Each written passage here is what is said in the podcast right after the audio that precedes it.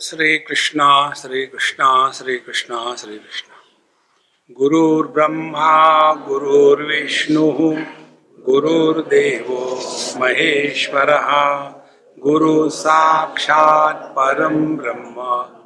तस्म श्री गुरवे नम। तस्म श्री गुरवे नमः।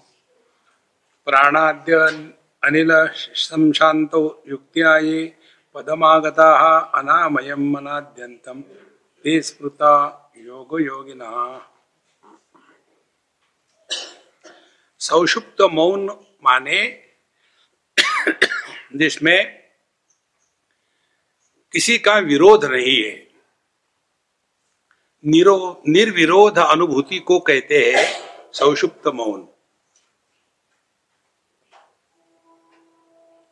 मौन माने हम किसी को रिएक्ट नहीं करते।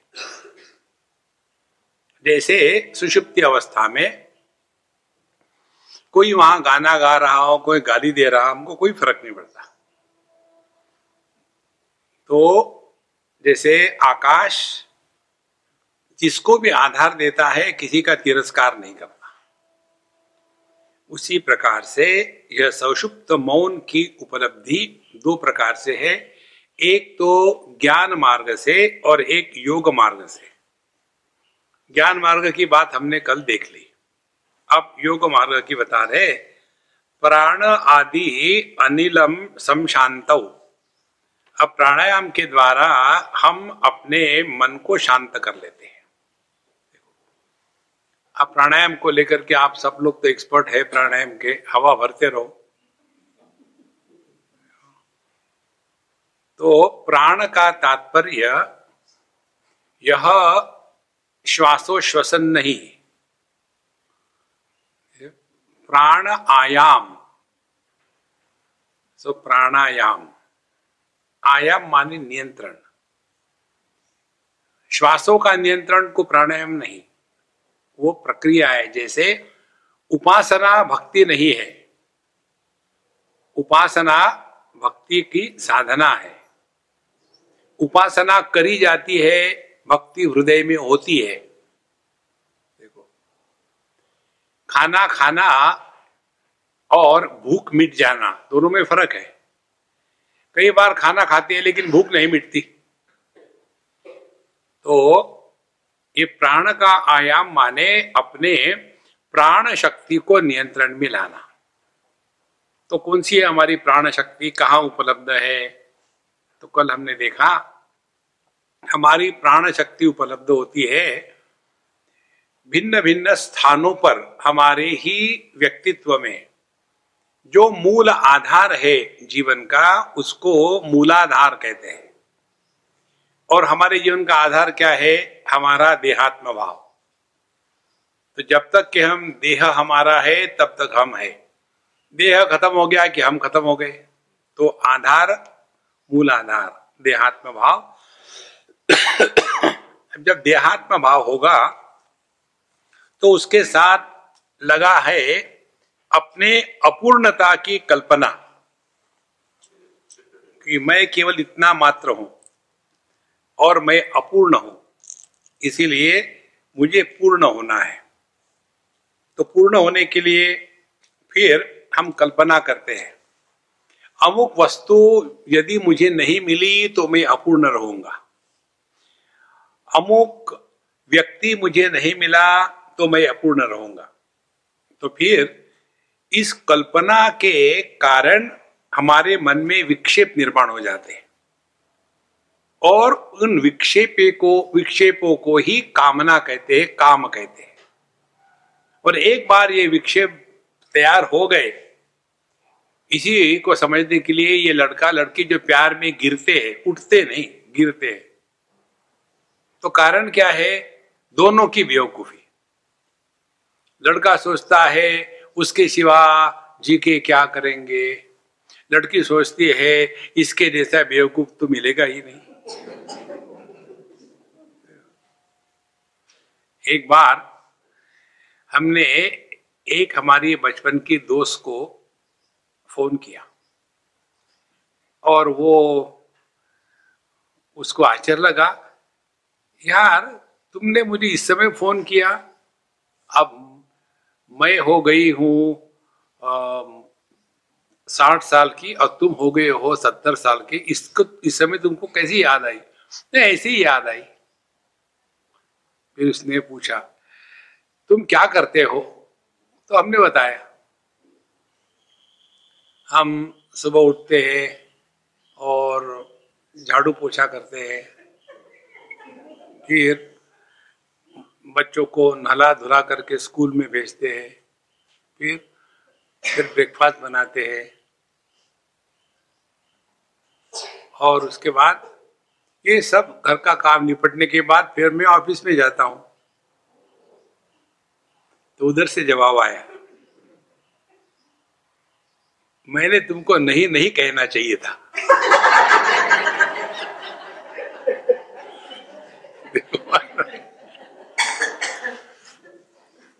संसार। लेकिन उस समय ऐसे लगता है कि नहीं, मुझे वो चाहिए, ये चाहिए। इसका मूल कारण देहात्म भाव तो हमने अपने आप को परिच्छिन्न माना तो मन में कामनाएँ शुरू हो गई। कामनाएँ शुरू हो गई तो विक्षेप आ गए।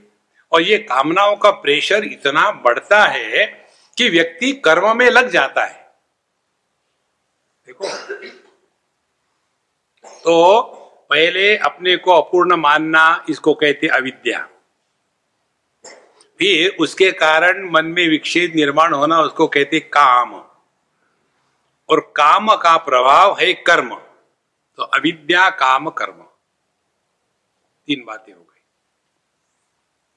तो ये स्वादिष्ठान चक्र में फंसे और फिर ये कामनाओं को पूरा करने का तरीका देखो आप, ज़िंदगी भर कितना भी करो, आपकी कामनाएँ पूरी नहीं होगी। बहुत लंबा क्यों है? एक पूरा हो गया, दूसरा दूसरा हो गया, तीसरा तीसरा हो गया, चौथा। Is no end to it देखो, अब बुढ़ापे में जाकर के कुछ ज़रूरत है? नहीं, स्वामी जी, अब मेरा जो पोता है ना, बस उसके लड़के की शादी की ही राह देख रहे अरे, पोते के लड़के की शादी। मरने का विचार है कि नहीं? देखो, कामनाओं का कोई अंत नहीं। उसी को कहते लोभ। और ये लोभ हमें आदमी आ गया।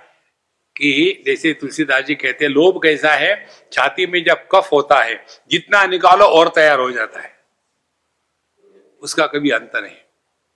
तो इन तीन चीज़ों से अपने को हट जाना है। और यहाँ से हटने के पश्चात फिर हम आ जाते हैं अपने अनाह चक्र में। यहाँ आकर के अब हमारा नया जन्म होता है। नया जन्म है। अब हम अपने मन पर कार्य करना शुरू करते हैं। We start working on our mind मन पर कार्य करो। तो मन को लेकर के हम लोग नॉर्मली क्या करते हैं? कंप्लेन करते हैं। और कंप्लेन की कोई मैंने लिमिट नहीं है। स्वामी जी, ये आप जो मन की बात का मन कहाँ होता है? हमने कहा, ठीक है, मैं प्रश्न कह पूछता हूँ, आप उत्तर देना। बकवास मत करना, बोले, ठीक है। मैं जो पूछता हूँ, उसका उत्तर मन में रखना। ठीक है? बोले हाँ। दो जमा दो। रख दिया? हाँ। चार जमा चार। रख दिया? हाँ। आठ में से आठ निकाल दो। निकाल दिए? हाँ। कितने बचे? बोले छे तो मैंने धन्य हो। मैं आपके सामने हार गया। अब तुमने ये गणित जो किया, सच या गलत, कहा किया? मन में ही किया ना? पर हमको पूछते हो, मन कहाँ है? देखो संतो, ये कंप्लेन करने से कुछ नहीं होता। फिर दूसरी बात, स्वामी जी, जब भी हम मेडिटेशन को बैठते हैं तो बहुत बुरे विचार आते हैं। क्या कारण है? कारण मेडिटेशन है। मेडिटेशन मत करो। लेकिन हमारे गुरु महाराज कहते हैं रोज कम से कम आठ घंटे मेडिटेशन करना है। तो क्या करो? करो भी लेकिन विचार बहुत बुरे आते हैं तो क्या करें? मत करो। अब आप डिसाइड करो ना कि आप मन से परेशान है कि मेडिटेशन करना है। मेडिटेशन करना ये कोई आ, नियम है क्या? डॉक्टर ने लिख दिया R. Meditate and suffer silently काय को करते हो मेडिटेशन तो मन को लेकर के हम केवल कंप्लेन करना ही जानते हैं। कंप्लेन मत करो। ये बहुत बड़ी साधना है। जो आदमी कंप्लेन करता है, वो जस्टिफाई करता है और वो कोई ना कोई चीज़ को प्रूव करना चाहता है। ये तीन बातें समझ लो। Complain we want to prove something and we want to justify ये तीनों के तीन हमारे मन के द्वारा हमको बेवकूफ़ बनाने के धंधे हैं। डोंट कंप्लेन तो फिर क्या करें? अब मन का अनुसंधान करें। मन क्या है? तो आपको पता चलेगा, मन दो प्रकार के वृत्तियों का व्यापार है। अब ज्ञान कैसे होता है इसको समझ लो। जैसे यह माइक है। ये ज्ञान कैसा हो गया? यह माइक है, स्टेप नंबर वन। ये ज्ञान किसको हुआ? अरे भैया, मुझे हुआ। तो मैं जानता हूँ यह माइक है। और क्या जानते हैं आप? हम ये भी जानते हैं कि मैं माइक नहीं हूँ। तो तीन बातें आ गई। इस माइक के सामने कैमरे को रख दे तो ज्ञान नहीं होगा। जानने वाला आवश्यक है ज्ञान के लिए। नहीं तो दो कुर्सियाँ अगल बगल में रख दी, एक दूसरे को जान लिया। उधर से कोई मोटू आ रहा है। एक कुर्सी की, मैं तो हट रही हूँ बाबा। इसको नहीं ले सकती मैं। ऐसे नहीं होता थैंक गॉड देखो तो ये तीन बातें आ गई। एक, मैं जानता हूँ, इसको टेक्निकली कहेंगे आत्मभाव। मैं जिसमें निर्माण हो गया, वो। और यह माइक मैं नहीं हूँ। तो माइक के प्रति क्या हो गया? अनात्म भाव ये मैं नहीं हूँ। तो दो बातें आ गई।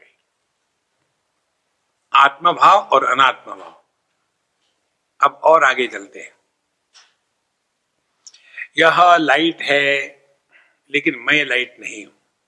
यह छत है, लेकिन मैं छत नहीं हूँ। यह कैमरा है, लेकिन मैं कैमरा नहीं हूँ। यह माइक है, लेकिन मैं माइक नहीं हूँ। ये एम्पलीफायर है, लेकिन मैं एम्पलीफायर नहीं हूँ। इतने सारे वस्तु को, जिनको हमने अनात्म भाव से ग्रहण किया है, उन सबको जानने वाला आत्म भाव एक था। देखो, जिसने एम्पलीफायर को जाना, उसी ने माइक को जाना, उसी ने कैमरे को जाना, उसी ने छत को जाना, उसी ने लाइट को जाना, एक ही है। तो गणित क्या हो गया? मैं यह विचार, यह वृत्ति एक होती है और जो मैं नहीं हूँ, वो अनेक होती है। इसको ठीक से समझ लेना। अब सवाल यह है, हमारा ध्यान कहाँ है? हमारा ध्यान जगत में अनात्म वस्तुओं पर होता है, अपने पर नहीं है। देखो, मुझे वो वस्तु चाहिए नहीं मिली तो मैं खाना नहीं खाऊँगा। अच्छा खाना बच जाएगा। देखो तो हम ये अनात्म वस्तुओं के द्वारा इतने प्रभावित हो जाते हैं कि जिसके कारण यह आत्म भाव ढक गया। देखो, ये सब समझदारी की बातें हैं महाराज। पुस्तकों में नहीं मिलेगी आपको, ये अपने जीवन से सीखना है। तो अब और आगे चलते हैं। जितनी अनात्म वस्तु या जितनी इसको टेक्निकली कहते इदम वृत्ति, एक है अहम वृत्ति मैं, और जिसको मैं मैं के रूप में स्वीकार नहीं करता, उसको कहते इदम वृत्ति। तो अहम वृत्ति एक है, इदम वृत्तियाँ अनेक है। जितनी ज़्यादा इदम वृत्तियाँ होगी, उतनी अहम वृत्ति मोटी होगी। देखो, अब इसको ऐसा समझ लो। छोटा सा बच्चा, पाँच साल का, चार साल का, उसके पीछे कितना भूत लगा है? चार, पाँच साल का भूत लगा है। दूसरा उदाहरण 82 नॉट आउट। उसके पीछे कितना भूत लगा है? 82 साल का। तो इदम वृत्ति ज़्यादा किसकी है? ये बुढ़ाओ की। और जो छोटा बालक है, उसकी इदम वृत्तियाँ कम है। और इसीलिए छोटे बालक का मैं, ईगो बहुत कम होता है। और बुढ़ाओं का मैं, ईगो बहुत तगड़ा होता है। कारण क्या है? जितनी ज़्यादा इदम वृत्तियाँ है, उतनी अहम वृत्ति मोटी होगी।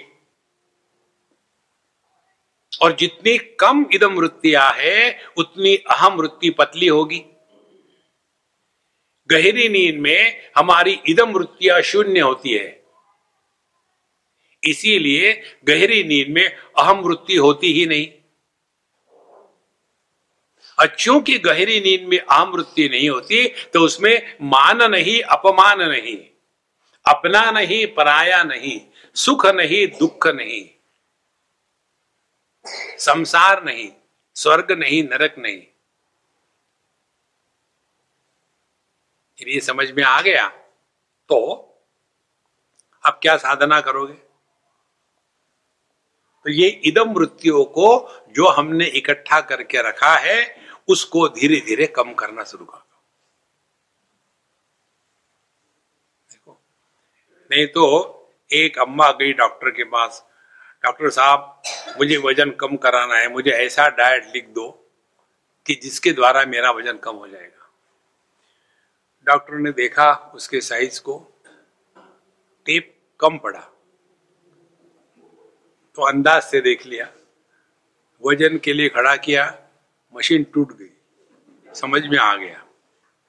फिर उसने लिख दिया, ये ये खाया करो। एक महीने के बाद बताना। बताया। डबल तो डॉक्टर, कैसे हो सकता है? तुमने खाया नहीं? मैंने जो बताया, वह खाया मैंने। कैसे खाया बताओ? मतलब रोज मैं जो खाती थी, उसके बाद उसको। देखो, ये इदम वृत्तियों को कम करना है। तो जितनी ज़्यादा इदम वृत्ति को एंटरटेन करेंगे, उतना मैं तगड़ा, अहम वृत्ति तगड़ी। जितनी इदम वृत्ति कम होगी, उतना अहम वृत्ति पतली हो जाएगी। ध्यान से सुनना। जितनी इदम वृत्ति और कम होगी, उतनी अहम वृत्ति और कम होगी। और अहम वृत्ति के कम होने का अर्थ क्या है? शीतोष्ण सुख दुखेशु जितात्मना। जीवन में आने वाले जो सुख दुख के, जो प्रसंग है, उसके द्वारा हमारे मन पर अब विक्षेप होना कम हो गया।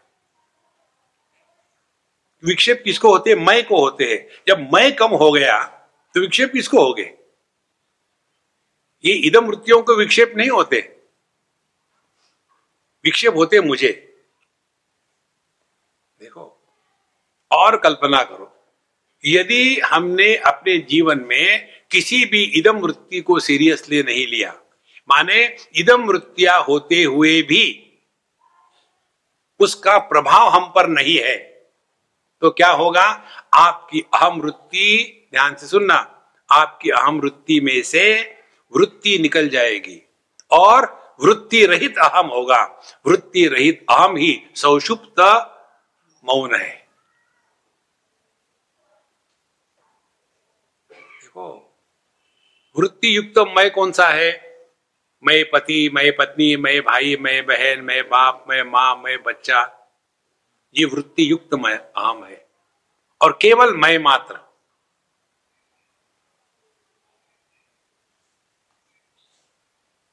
देखो। इस काम में जब लग जाओ ना, तब एक साधक का जन्म हुआ है।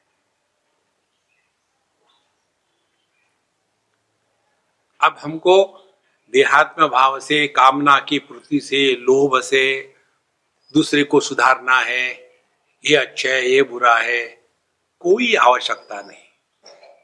अब हमारा ध्यान अपने स्वरूप पर है।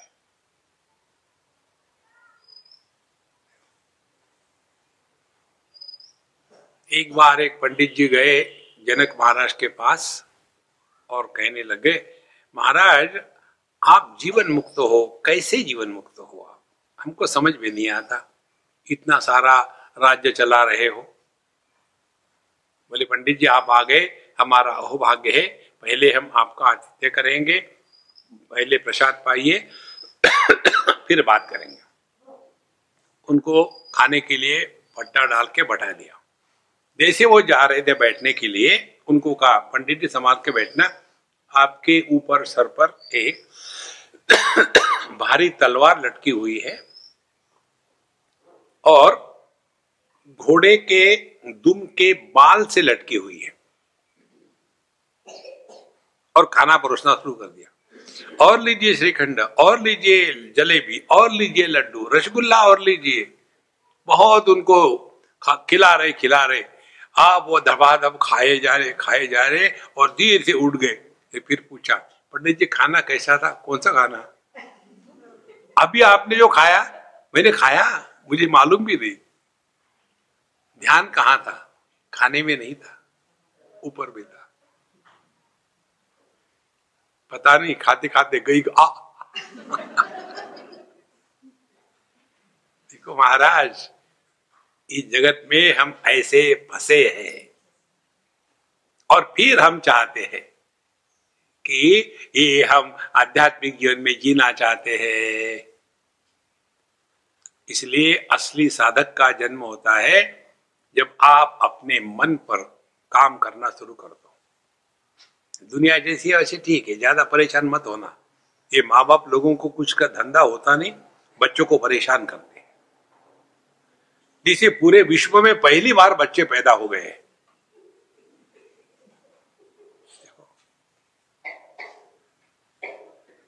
मैं सभी बच्चों के लिए इसलिए सहानुभूति रखता हूँ, क्योंकि माँ के कारण बच्चे कितने परेशान होते हैं मैं जानता हूँ। इनको तो बेचारों को एक माँ होती, मेरी बटालियन की बटालियन है, परेशान कर देती है। ये खाओ, वो खाओ, ऐसा खाओ ऐसा खाओ। अरे मैं कोई भैसा हूँ कि इतना ही खा सकता हूँ? इतना रख देंगे। स्वामी जी हमें इतना प्यार से बनाया और आपने कुछ नहीं खाया। देखो धीरे धीरे अपने आप को दुनिया से हटाओ, बहुत हो गया। ऐसा जब हम करेंगे तो ध्यान से सुनना, वृत्ति रहित अहम। माने,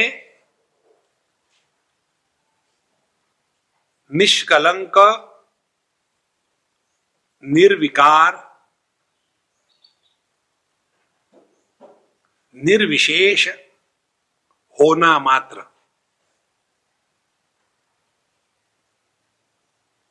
इस स्थिति को कहते हैं विशुद्ध चक्र। अब हम विशुद्ध चक्र में पहुँच गए। इसको कहते हैं प्राणायाम। हवा भरने को नहीं। देखो, विशुद्ध चक्र में पहुँच गए। और विशुद्ध चक्र में पहुँचने के बाद अब ज्ञान क्या है कि मैं देह से अभिव्यक्त होने वाला तत्व हूँ। जैसे मेरी आवाज़ माइक के माध्यम से आप तक पहुँच रही है। इससे माइक को पुण्य भी नहीं, पाप भी नहीं। और ये माइक अपनी आवाज़, हमारी आवाज़ में मिलाता नहीं। कई बार माइक लोग करते हैं, अपनी आवाज़ लगाते हैं। कभी कभी इलेक्ट्रॉनिक ओंकार होता है। हम तो चुप। कभी कभी ये माइक अपना गला साफ़ करता है। नहीं।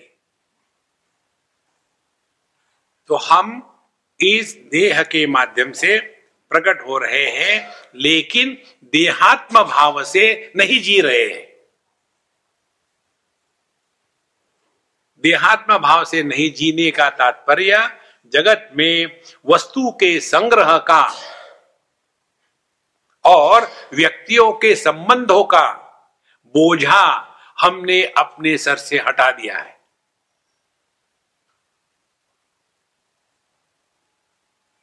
अब आप अपने में झाँक के देखो। जब भी हम किसी से बात करते हैं तो क्या बात होती है? यही दो विषय। हमारा संग्रह और हमारे संबंध।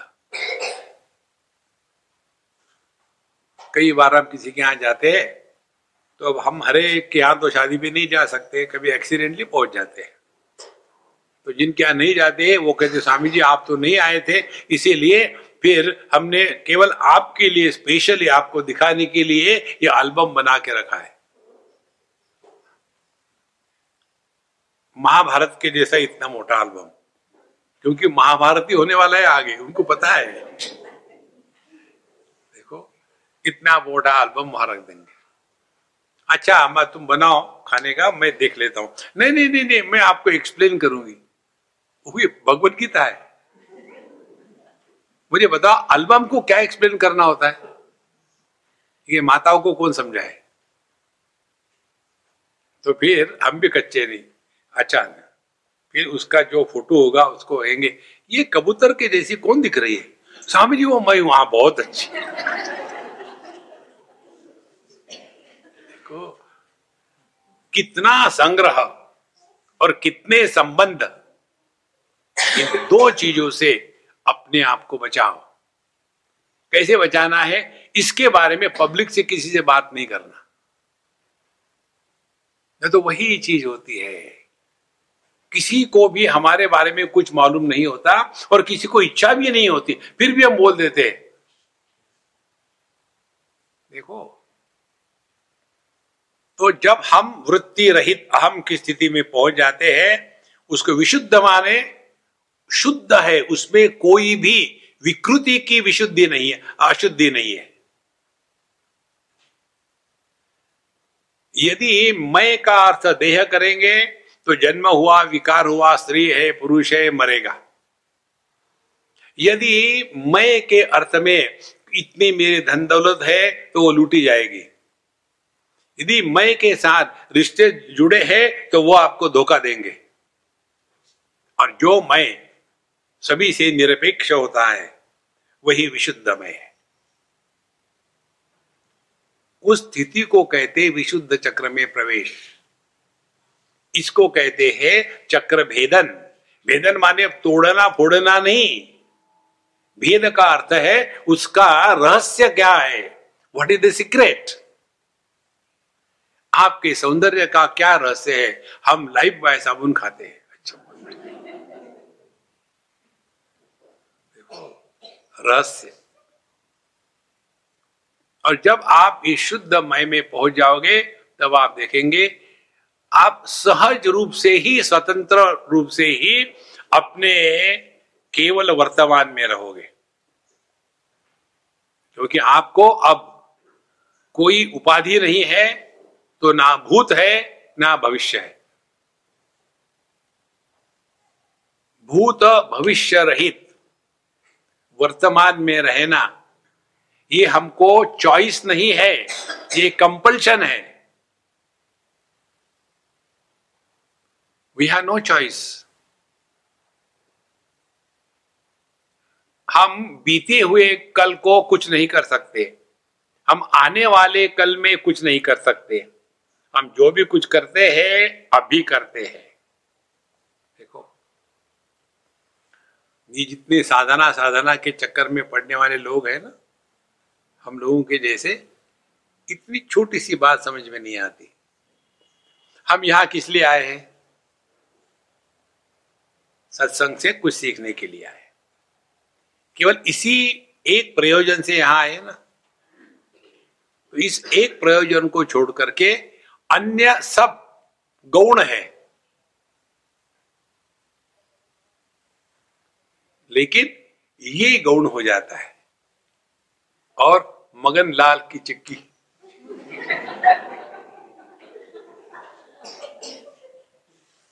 देखो फिर जाइए, हम यहाँ से जा रहे हैं, यहाँ से चिक्के ले जाएँगे, इतनी, कहा अच्छी मिलती है? एक ही है क्या दुकान में? वाह वाह वाह अरे, ब्रह्म के साथ बड़े बैठे हो और चिक्की की बात कर रहे चिक्कू। देखो, संतो तो हम जिस कार्य के लिए आए हैं, वही कार्य यदि हम एक लगन से नहीं कर सकते, दो तीन दिन के लिए तो पूरी ज़िंदगी हम अध्यात्म में लगाएँगे। थिंक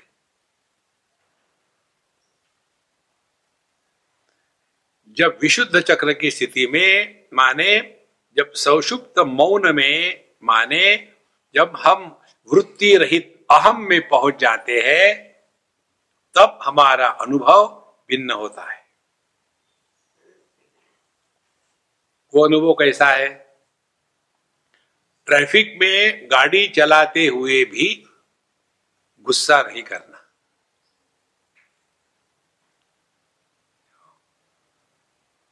नहीं तो छोटी मोटी चीज़ को कितना गुस्सा आता है। पता नहीं है वैसे यहाँ क्यों आ गई, पता नहीं तो पता करो, जाओ। कहा पता करो? गूगल करो।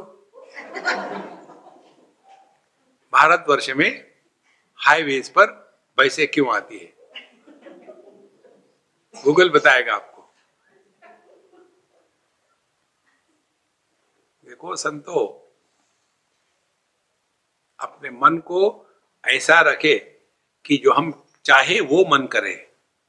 अभी हम तो मन के गुलाम है ना। देखो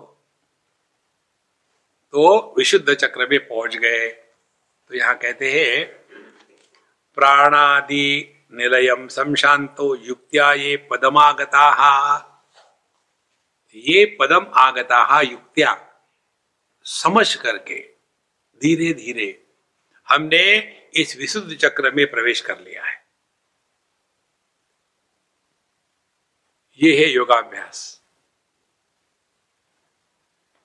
नॉर्मली हम लोग क्या सोचते हैं, योगाभ्यास माने आसन करो और हम पद्मासन करेंगे। छोटा मोटा क्यों करेंगे? पद्मासन कर लिया, फिर खुलता ही नहीं। किसने कहा था? ये जो चित्र आते हैं ना, योगा के,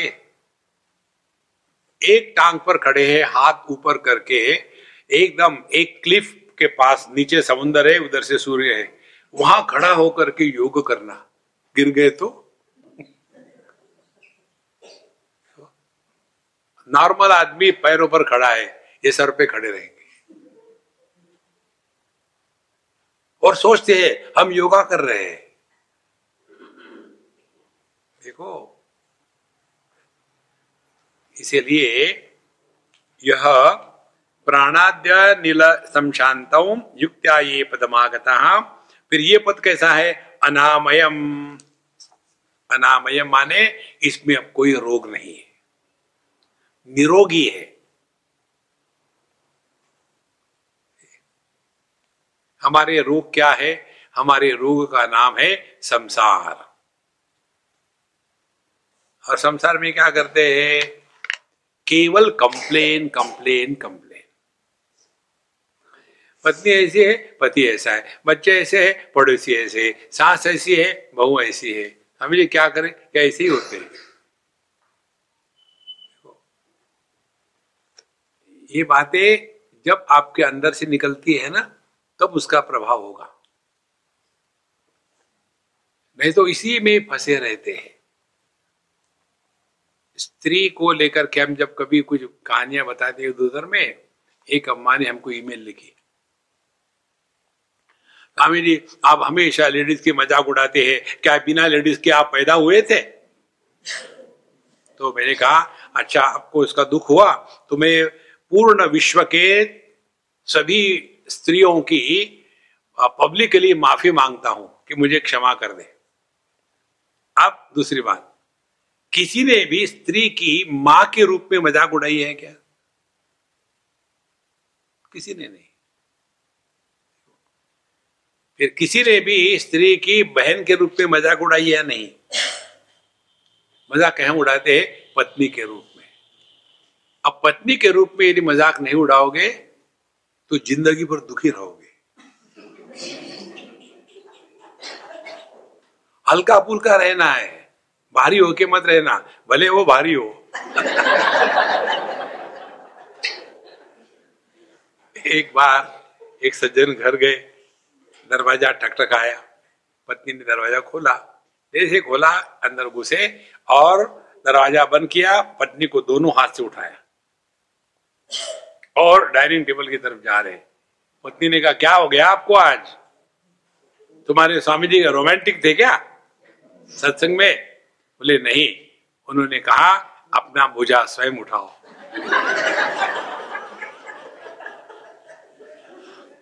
अब मुझे बताओ, कोई अपनी माँ को उठा के ले जाएगा ऐसा? देखो, पत्नी टाइम पास करने के लिए होती है, सीरियस होने के लिए नहीं है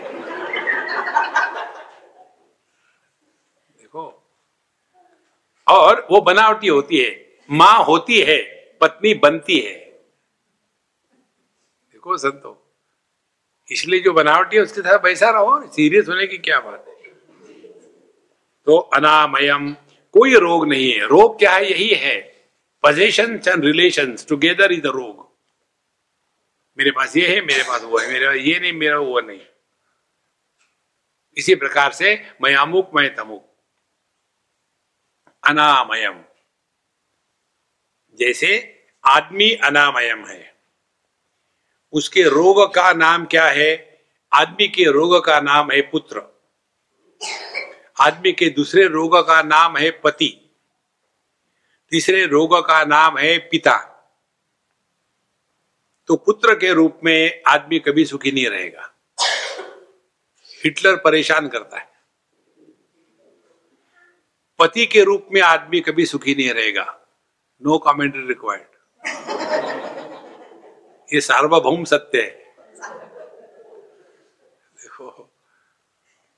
और पिता के रूप में आदमी कभी सुखी नहीं रह सकता। ये राक्षस पूरा जीवन सुख लेते हैं। लेकिन आदमी के रूप में मस्त रहता है। एक बार इंग्लैंड में हमारा लेक्चर खत्म हो गया एक अंग्रेज़ ने पूछा mister Swami why you people don't get married in India तो मैंने कुछ जवाब नहीं दिया। फिर उसने कहा after all happiness is not everything in life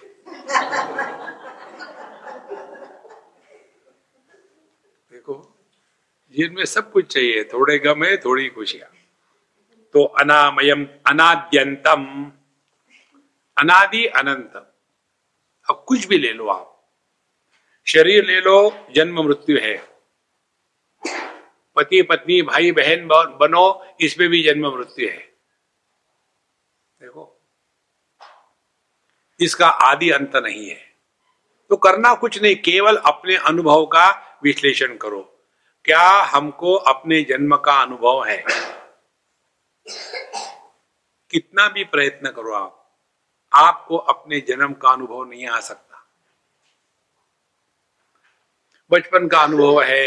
जब हम गिल्ली डंडा खेलते थे, एक बार हमने गिल्ली मारी ज़ोर से और किसी के कांच में लग गई तो वो आ गए और फिर हमारे घर को परे कंप्लेन कर दी और घर में जाकर के जिस डंडे से हमने गिल्ली मारी थी, उसी डंडे से हमारी पिटाई हुई। क्या बताए आपको? सब याद है। देखो, लेकिन अपना जन्म हुआ था किसी को भी नहीं, क्योंकि जन्म किसी का हुआ ही नहीं था। जन्म देह का होता है। उसी प्रकार से किसी को बढ़ने का अनुभव नहीं होता। देखो। इसीलिए सभी बुढ़ाओ लोग कहते हैं I don't feel I am old you cannot feel because feeling is by the mind and mind never has impact of time समय जो है, ये मन की औलाद है।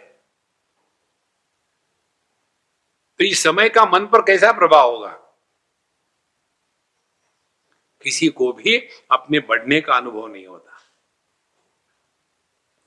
और किसी को भी मरने का अनुभव नहीं। और सबसे महत्व की बात, किसी को भी अपने अभाव का अनुभव नहीं है। यह आदि रहित, इसीलिए अनादि, अविकारी, अनंत अभाव रहित वस्तु। ये अपना स्वरूप है। इसीलिए कहते अनामयम अनाद्यंतम ते स्मृता योग योगिन। इस प्रकार से जिन्होंने योग के द्वारा अपने स्वरूप को प्राप्त कर लिया है, उनको योगी कहते हैं, और जिन्होंने अपने स्वरूप को चिंतन से प्राप्त कर लिया है, उनको ज्ञानी कहते हैं या उनको सांख्य योगी कहते हैं। प्रसंग कहा से निर्माण हुआ था। नींद से। नींद से नहीं, सौषुप्त मौन से। अच्छा अच्छा अच्छा। देखो अच्छा आगे कहते हैं यद सांख्य प्राप्यते स्थानम परम योग ही तदेव ही एक तत्व ध्यान अभ्यास प्राणानाम विलयम तथा। तो भगवत गीता के पाँचवें अध्याय में भी यही विषय आता है। एकम सांख्यम च योगम च यप पश्यति स पश्यति। जो ज्ञान के द्वारा और जो योग के द्वारा प्राप्त है, वो एक ही स्थान है। अलग अलग नहीं है। कारण क्या है? कारण ये है, मन और प्राण। ये दोनों अलग अलग होके नहीं रह सकते। दोनों जुड़वे हैं। दोनों की इंडिपेंडेंट सत्ता नहीं है। देखो जहाँ चेतना नहीं वहाँ मन नहीं। जहाँ मन नहीं है वहाँ जीवन नहीं। दोनों साथ साथ है। इसीलिए यहाँ कहते हैं यद सांख्य प्राप्यते स्थानम परम योग ही तदेव ही। तो दोनों ने क्या किया? सांख्य ने क्या किया? एक तत्व घनाभ्यास। फिर उन्होंने एक तत्व का अभ्यास किया कि जो अनेक है, अनेक का त्याग करके एक में प्रवेश करना है।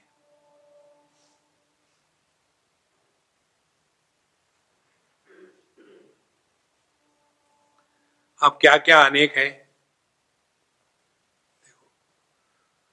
तो जैसे जैसे सूक्ष्म चिंतन बढ़ेगा वैसा वैसा व्यक्ति अपने पास आ जाता है। और फिर एक दिन पता चलता है कि यदि मैं हूँ तो मेरी पत्नी है। यदि मैं हूँ तो मेरे बच्चे हैं। यदि मैं हूँ तो मेरे प्रॉपर्टी है। यदि मैं हूँ तो मेरा बिज़नेस है। यदि मैं नहीं तो कुछ भी नहीं। मई एव सकलम जातम। मई सर्वम प्रतिष्ठितम। मई सर्वम लयम याति, तद ब्रह्माद्वयमस्म्य सब कुछ मुझसे ही पैदा होता है।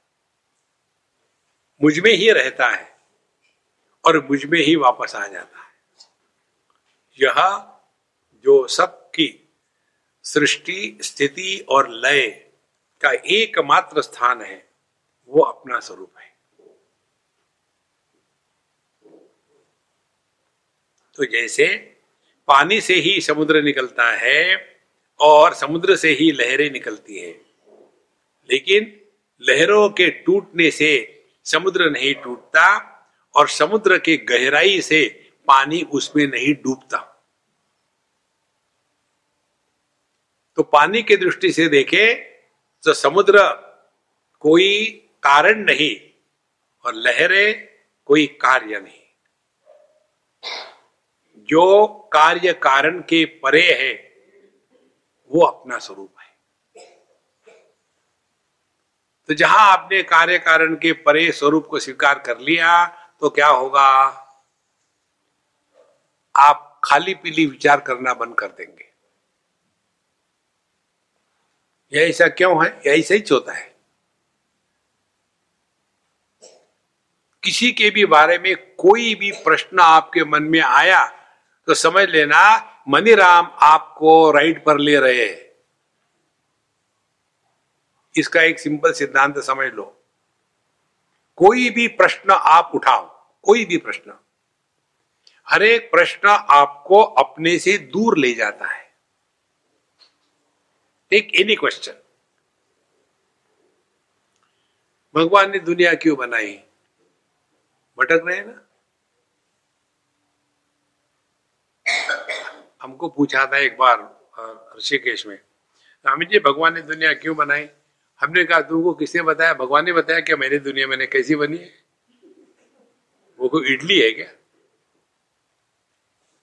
नॉर्थ इंडियन जब इडली बनाते हैं तो खाने के लिए उसके साथ छिन्नी हथौड़ी देते हैं।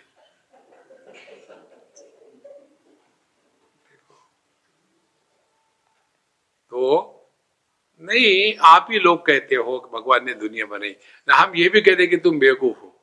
मानते हो क्या? देखो महाराज, हम जो बताते वो नहीं सुनेंगे।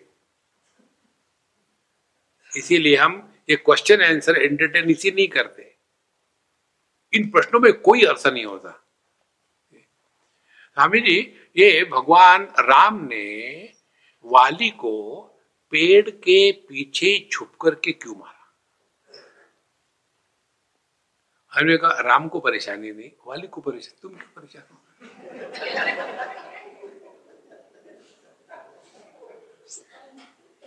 कोई ज़रूरी है? नहीं, ऐसे ही पूछा। मैंने, मुझे नहीं मालूम। बोले स्वामी जी, हमने सत्संग सुना, उसमें बताया था। मैंने, उनको मालूम था।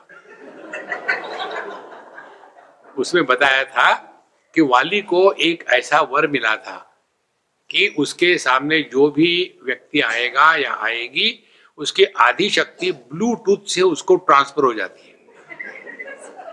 उस समय भी ब्लूटूथ की टेक्नोलॉजी थी। तो जो भी आदमी उसके सामने जाएगा, उसकी आधी शक्ति वाली में चली गई, प्लस वाली की शक्ति तो वो ज़्यादा पावरफुल हो जाता था, अगले को हरा देता था। तो इसीलिए भगवान राम को मालूम था ये तो उन्होंने छिपके से उसको मारा। नहीं तो वो नहीं मर सकता था। मैं आपको इसलिए बताया कि आप भी बता सकते हो किसी ने पूछा तो।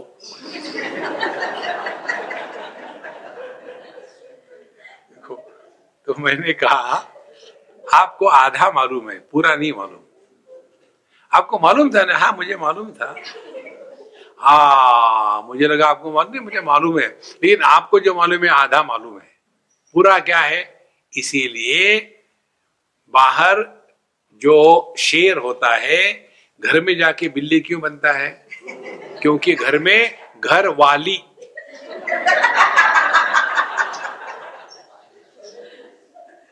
जहाँ घर वाली के सामने ये शेर आ गए एकदम शक्ति खत्म हो गई।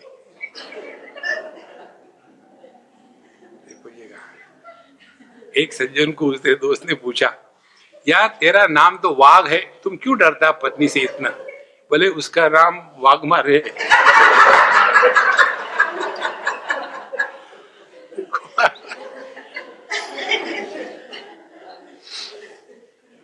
इस समय आप सौषुप्त मौन में हो। आपके खुशी का कोई कारण नहीं है। आपको कुछ मिला नहीं। कोई पति नहीं, पत्नी नहीं, भाई नहीं, बहन नहीं। आप केवल हो मात्र। इसीलिए हमको बताते हैं ना आपको, भैया मौज में रहो, दुखी मत होना। नहीं तो ये साधना करने वाले जितने दुखी होते हैं ना, उतना कोई नहीं होता।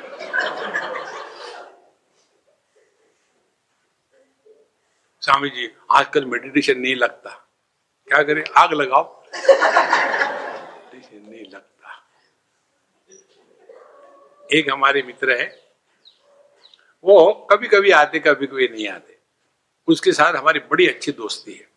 उसकी पत्नी रेगुलरली आती है। और मुझे कहती है, स्वामी जी, आप उनके साथ तो इतने बढ़िया बढ़िया बात करते हो खुल के? मेरे साथ ऐसा क्यों? हमने कहा, जाकी रही है भावना जैसी। तुम मेरे सामने मुँह खुला के आती हो तो मैं क्या बात करूँ तुमसे? मौज में रहो ना। देखो, सामने से आने वाला यदि कोई पेशेंट बन के आ जाए तो उसके साथ क्या हंस के बात करोगे आप? पेशेंट आया। डॉक्टर साहब हार्ट कोई प्रॉब्लम है? तुमको हार्ट है। इसीलिए हार्ट में प्रॉब्लम है। देखो, गंभीर होके मत रहना महाराज। ये गंभीरानंद स्वयं दुखी रहते, दूसरे को दुखी कर। तो एक तत्व घनाभ्यास, ये है ज्ञान का मार्ग और प्राणानाम विलय तथा, और प्राणों का विलय करना है।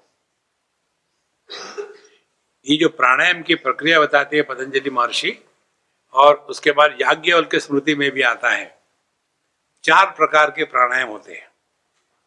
एक है पूरक प्राणायाम, माने अंदर हवा भरना। दूसरा है रेचक प्राणायाम, माने हवा निकाल देना। तीसरा है बाहर प्राणों को हवा को रोक के रखना, इसको कहते बहिर्कुंभक। चौथा है हवा अंदर भर ली और बाहर नहीं निकालने देना। दबा के रख रखना वो है अंतर कुंभक चार हो गए। और पांचवा होता है, जो सबसे महत्व का है, उसकी कोई बात नहीं करता। उसको कहते केवल कुंभक केवल कुंभक में प्राणों का आवागमन स्थिर हो जाता है। मृत्यु नहीं होती।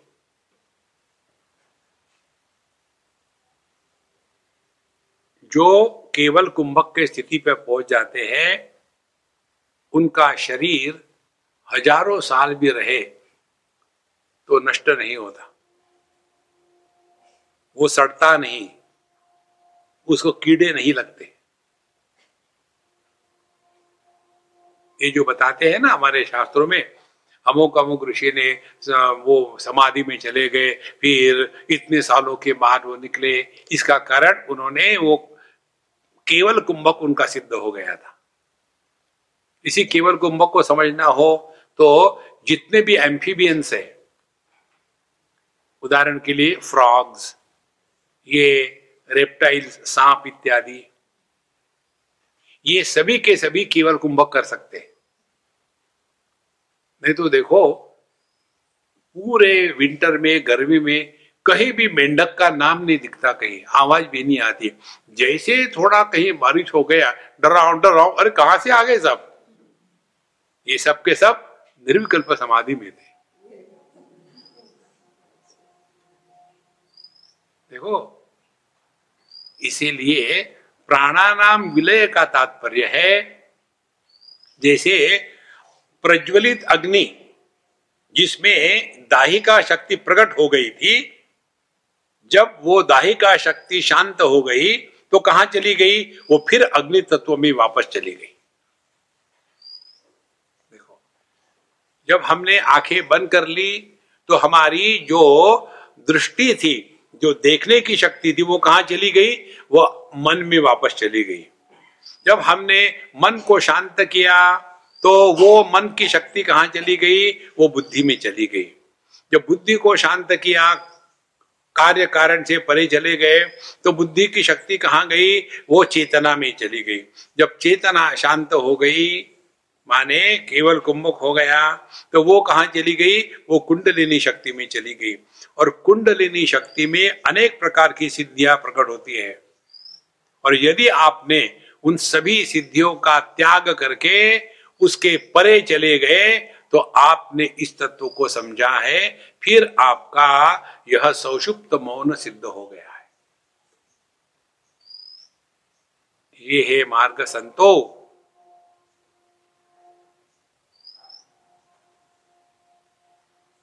करना वरना कुछ नहीं, बहुत कर लिया आज तक। असली आध्यात्मिक साधना is a process of undoing is a process of unbecoming हमको कुछ बनना नहीं है। बहुत बन चुके हैं। फिर हम बन जाते हैं। हम योगी बन जाते हैं। हम वेदांती बन जाते हैं। एक ने मुझे पूछा, स्वामी जी, वेदांत किसको कहते हैं? हमने कहा life made complicated is Vedanta बोला अच्छा हुआ, मैंने नहीं पढ़ा। बिल्कुल मत पढ़ना। वेदांती केवल गाल बजाते हैं। किसी को हार्ट अटैक आया, वेदांती गया, कहेगा कांग्रेचुलेशन भाई, तुमको हार्ट अटैक आया, सुना है? क्यों? अरे हार्ट है, इसलिए तो आया है ना।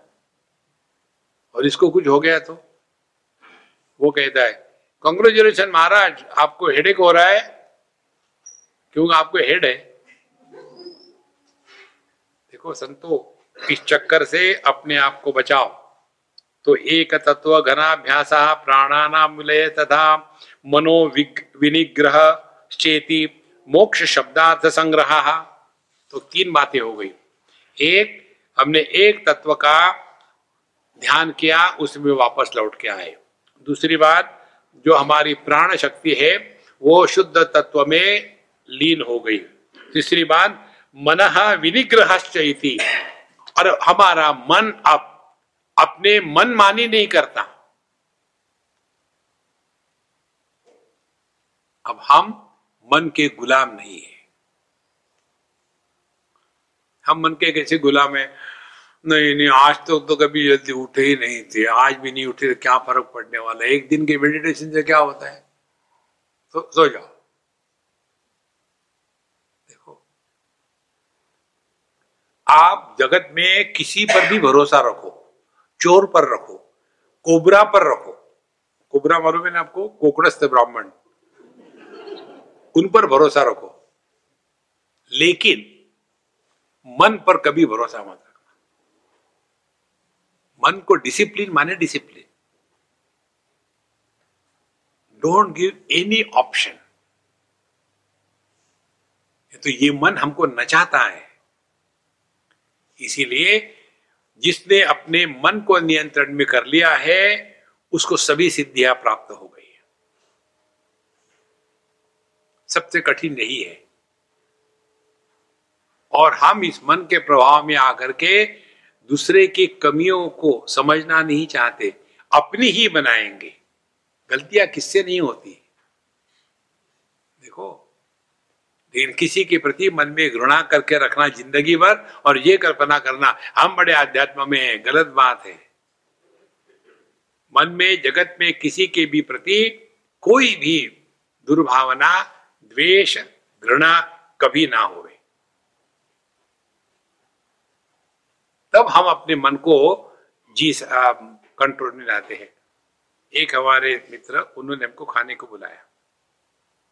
हमने कहा हम पहुँच जाएँगे हमारे मित्र के साथ उनकी गाड़ी है। बोले स्वामी जी मैं आऊँगा आपको लेने के लिए। ना ठीक है आप आ जाओ। तो उनके यहाँ गए तो बोले स्वामी जी मैंने आ, मैं स्वयं इसलिए आया कि मैं नहीं चाहता था कि वो मेरे घर में आए। तो मैंने कुछ पूछा नहीं कोई बात नहीं। मुझे तो खाना खिलाओ। बोले मालूम है मैंने उनको अपने यहाँ क्यों नहीं आने दिया? मुझे मालूम नहीं और जानने की इच्छा भी नहीं। तुम्हारा पर्सनल मामला है मुझे क्या फ़र्क पड़ता है? नहीं नहीं नहीं। और फिर उनमें से कड़वा कड़वाहट निकली आई हेट हिम ऐसा जब उन्होंने कहा तो मैं ज़ोर से हंसा। बोले आप क्यों हंस रहे हमने कहा इतना बढ़िया जोक मारा है तो हंसना नहीं चाहिए। इसमें क्या जोक है? जोक ये है you hate him, therefore you don't want him in your house but he is in your heart. जिसका आप द्वेष करते हैं, उसको आप अपने हृदय सिंहासन पर बैठा के रखते हैं। जिससे आप प्रेम करते हैं, आप भूल सकते हो। जिसका द्वेष करते हो, उसको कभी नहीं भूल पाओगे। तो क्या करे? पत्नी से प्रेम करो।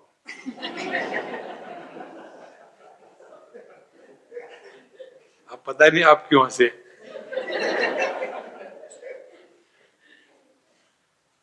द्वेष मत करना। जाएगी नहीं कभी, बैठी रहेगी। रोज का हर एक का अनुभव यही है और कुछ नहीं है। इसलिए मनो विनिग्रह मोक्ष शब्दार्थ संग्रह।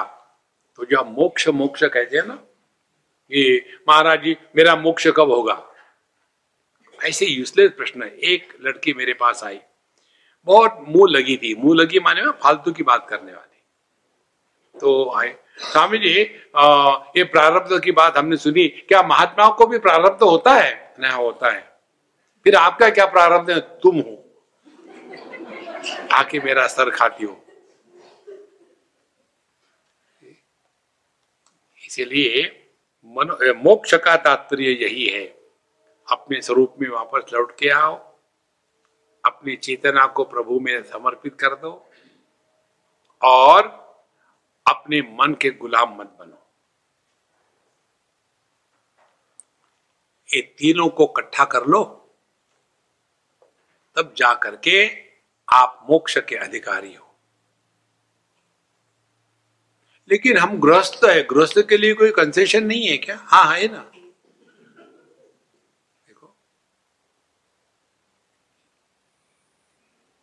यदि मोक्ष गवर्नमेंट जॉब होता तो किसी भी ज्ञानी को मोक्ष नहीं मिलता।